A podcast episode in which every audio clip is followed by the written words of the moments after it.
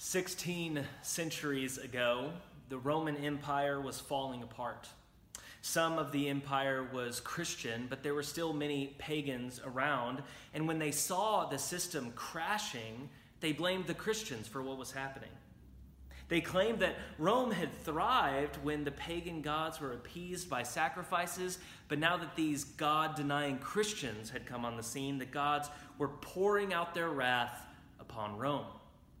Christians at the time felt very self conscious about these accusations. They worried that God had failed to do his job. Rome wasn't supposed to fall as long as it was Christian. Their God hadn't protected the empire from falling. A African bishop named Augustine had to navigate this terrible crisis. On the one hand, he had to explain to his pagan neighbors that the fall of Rome didn't make Christianity false or paganism true. And he also had to explain to Christians that the fall of Rome didn't tarnish God's character. God is perfect and just in all of his ways. And so, in order to navigate that tension, he wrote one of the most famous books in Western civilization called The City of God.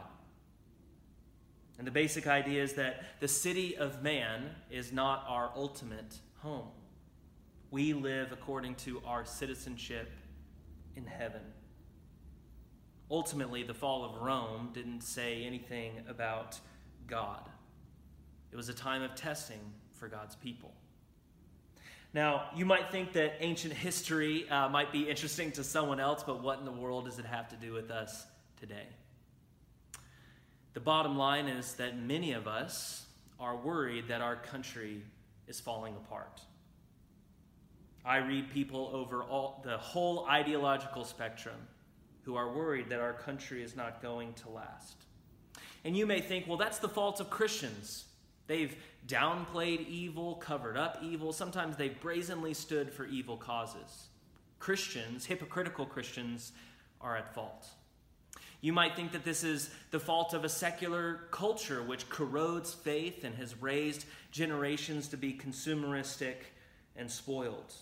You may have a number of other theories about why our country is so divided, but I want us to stand back a little bit. I want us to try and view this time in a different light. Ask yourself this question Could it be that God is testing God's people? Now, if you're not a Christian, I know your first reaction might be this is exactly why I have no interest in Jesus or the church. Because in the worst of times, Christians say that their God is giving us a divine quiz. If he is, he's cruel. Is God so callous that he thinks a divided country is his version of a standardized test? If you are a Christian, you might feel uncomfortable for a different reason because you know passages in the Bible that say that God doesn't tempt us. God is perfect. He wouldn't ever want us to disobey Him. And I completely agree, which is why I want us to think of that phrase, a time of testing, in a different light. Because I think it really sheds light on our situation and will help us navigate the difficulties we face today. Now, I don't bring up this topic out of nowhere. The passage we read today contains a test. For the past two weeks, we've been in a series on the Gospel of John called Come and See. In the first half of John's Gospel, Jesus performs seven signs or seven miracles. And those miracles aren't just to show the power of Jesus, what he's able to do, they show the identity of Jesus, who he is, how he thinks, what he intends for us, and his way of life. And so, in this story read to us from chapter 4, we see that Jesus heals a man's son. If you've read any of the Gospels, that event isn't very surprising, but there's so much more in this short story. The conversation leading up to the healing is as important as the healing itself. So, let's go back, reread this story, and look for Christ's test of the royal official. In verse 43, we read, after, the two, after two days, Jesus left for Galilee. Now, Jesus himself had pointed out that a prophet has no honor in his own country. When he arrived in Galilee, the Galileans welcomed him. They had seen all he had done in Jerusalem at the Passover festival, for they had also been there. Now, if you're not familiar with the terrain, Galilee is in the northern part of Israel, what might be thought of as the backwoods or the flyover country. And Jerusalem was the big city in the south where important people and events take place. And Jesus grew up in the middle of nowhere in a small town called Nazareth, which was up north in Galilee. So he's coming home. He's coming to his hometown. And John makes this comment about what happens to prophets. He says that they have no honor in their own country. This idea is based in the fact that Jewish prophets like Jeremiah and others were rejected and hated by their own people. John is saying that this fate welcomes every prophet, and because Jesus is a prophet, he should expect that kind of welcome. And at first, it kind of seems like a contradiction because the Galileans welcome Jesus, but it's only superficial. They had seen the miracles and signs and wonders he had performed, and they just wanted more entertainment. They were looking for spectacle. They wanted to be impressed by fireworks. They were treating Jesus like a magician, a miracle worker and there was nothing deeper there. So when Jesus shows up, though, his reputation precedes him. A royal official who goes unnamed throughout the story simply heard that Jesus had arrived in Galilee, drops everything he's doing, journeys about 17 miles to find Jesus. And he goes straight to him and he begs Jesus to heal his son. That same Greek word for begs is used about a Gentile woman in Mark's gospel who begs Jesus to drive a demon out of her daughter. Clearly, there's a tone of desperation. You can imagine this man falling on his knees in front of Jesus and putting his hands together and saying, Please, Jesus, heal my son. And Jesus says, as we'd expect him to say, you have incredible faith. You came all this way because you've heard that I can heal. Let me come to your home immediately. I will heal your son as soon as I get there. That's not what Jesus says. Because this story is way more complicated. In verse 48, Jesus actually says, Unless you people see signs and wonders, you will never believe. It's not uncommon to read the Gospels and feel very offended by Jesus. I mean, what is Jesus saying here? What does he mean by you people? Why is it so wrong for this man to ask for healing for his son? What kind of crazy person wouldn't ask for a healer to save his son's life? And if Jesus knows he's eventually going to heal the son, then why can't he just skip this rude question and go straight to the healing? You see, this is why the conversation leading up to the healing is as important as the healing itself.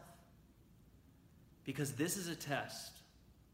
Christ provokes the official through a hard truth. Christ says, Look, what the people want, what the crowds want, is a show of my power. They want to be impressed by what I can do, but they do not want to know me. And in that statement, Jesus is asking him a question. He's saying, Do you want what the crowds want? Are you just like them? If I push back on you, if I make you wait, if I take time to talk with you, will you back away because you don't really want the healing, or will you contend with me? These crowds, they're just fans, they're spectators.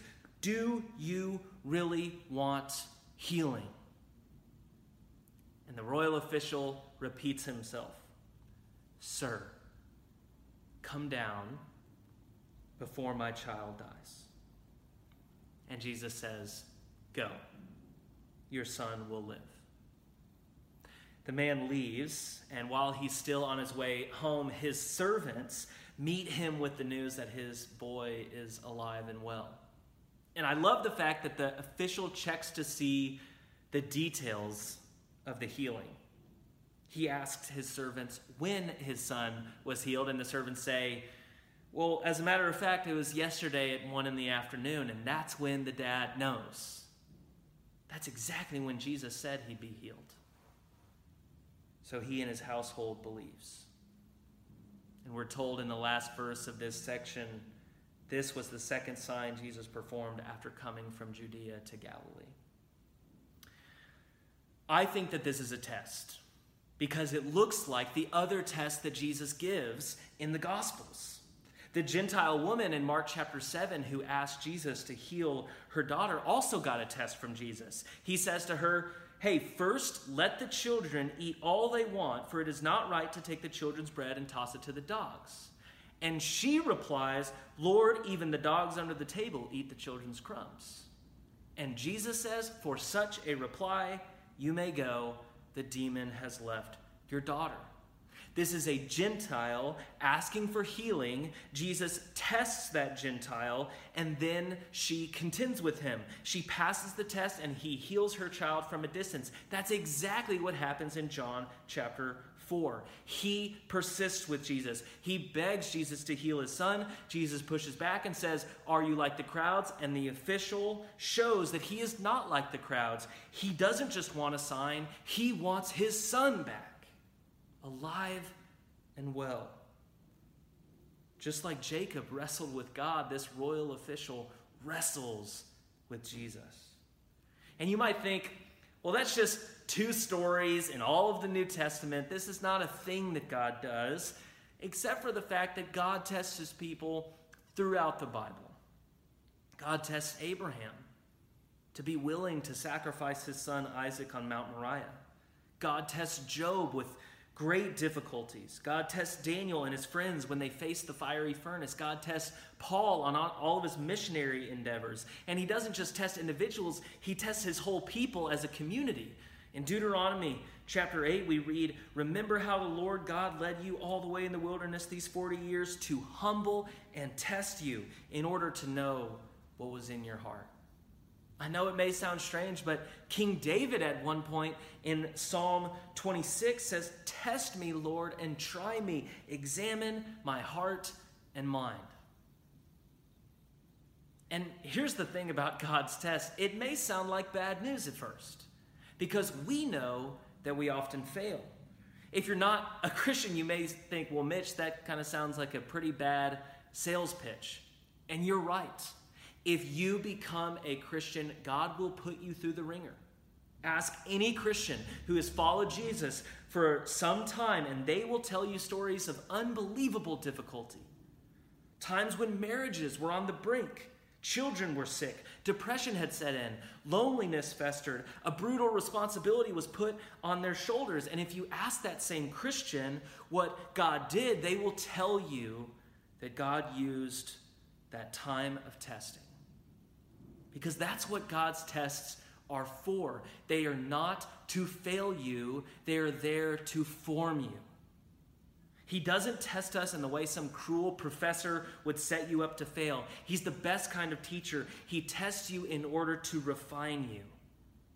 In Proverbs 17, we read, The crucible for silver and the furnace for gold, but the Lord tests the heart. His tests are a refining fire for your character to be purified. And that's actually what happens in John 4. The royal official becomes the kind of man who is persistent with the Lord. And that's what God wants. God doesn't want weak spines or wallowing self pity that buckles at the first provocation. When Christ asked the royal official, Hey, are you just like the crowds? It is right for the official to be persistent and say, No, I'm not. I want you to heal my son. And if you say he's healed, I will take you at your word. Now, God's testing doesn't just happen in the Bible. Think of all the other times in church history when God puts his people through times of testing to show their moral fiber. Think of the first Jewish Christians who were kicked out of the synagogues Think of the Russian Orthodox Christians under the Soviets being persecuted. Think of the black Christians in the civil rights movement in the 1960s. I'm not trying to romanticize any of that persecution. God didn't want any of that injustice, but He used those times to transform His people into living models of Christ in our world. That's what God's times of testing are for. That's why they're ultimately good news. It shows us that God can transform us into the image of Christ. God doesn't take it easy on his people. He doesn't exempt us from trials. He doesn't leave us immature and inexperienced. I started reading Les Mis by Victor Hugo this week, and the story begins with this incredible Catholic bishop who is so selfless and he loves the poor. And when I was reading about this character, I just thought, well, no one is that much like Jesus.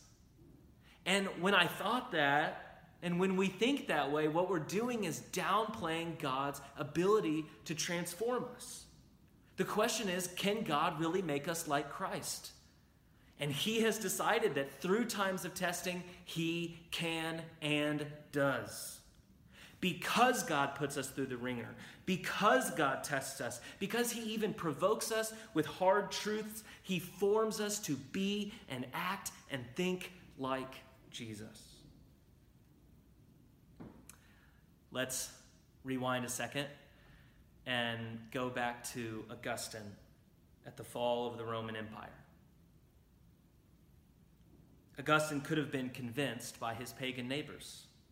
He could have said that God had failed him. He could have been disappointed in God for not protecting the empire. He could have left the faith entirely.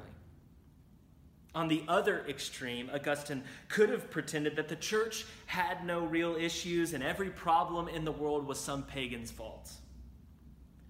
But instead, he maintained the goodness of God in hard times, and he challenged the church to return to holy ways of living, and that's the path we should follow today.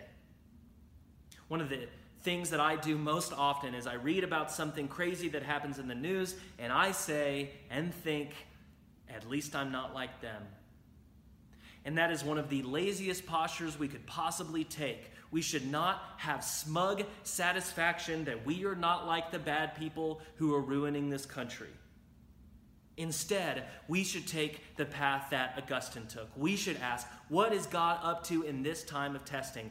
What is this time revealing about our character, our vices, our shortcomings, our failures, and our sin? What in our life needs to change? Because even if we prayed for a miraculous healing of our country. What if Jesus said back to us, All you people want is signs and wonders? You won't believe unless a miracle happens. The question for us is would we persist in prayer? Would we contend with Christ like the royal official? Because I don't know if Christ will heal the wounds in our country. That is his decision and not mine. But these times are testing us. God can use these times to transform us into the image of Christ. But times of testing are difficult. But the good news is that God doesn't test us in order to fail us, He tests us in order to refine us.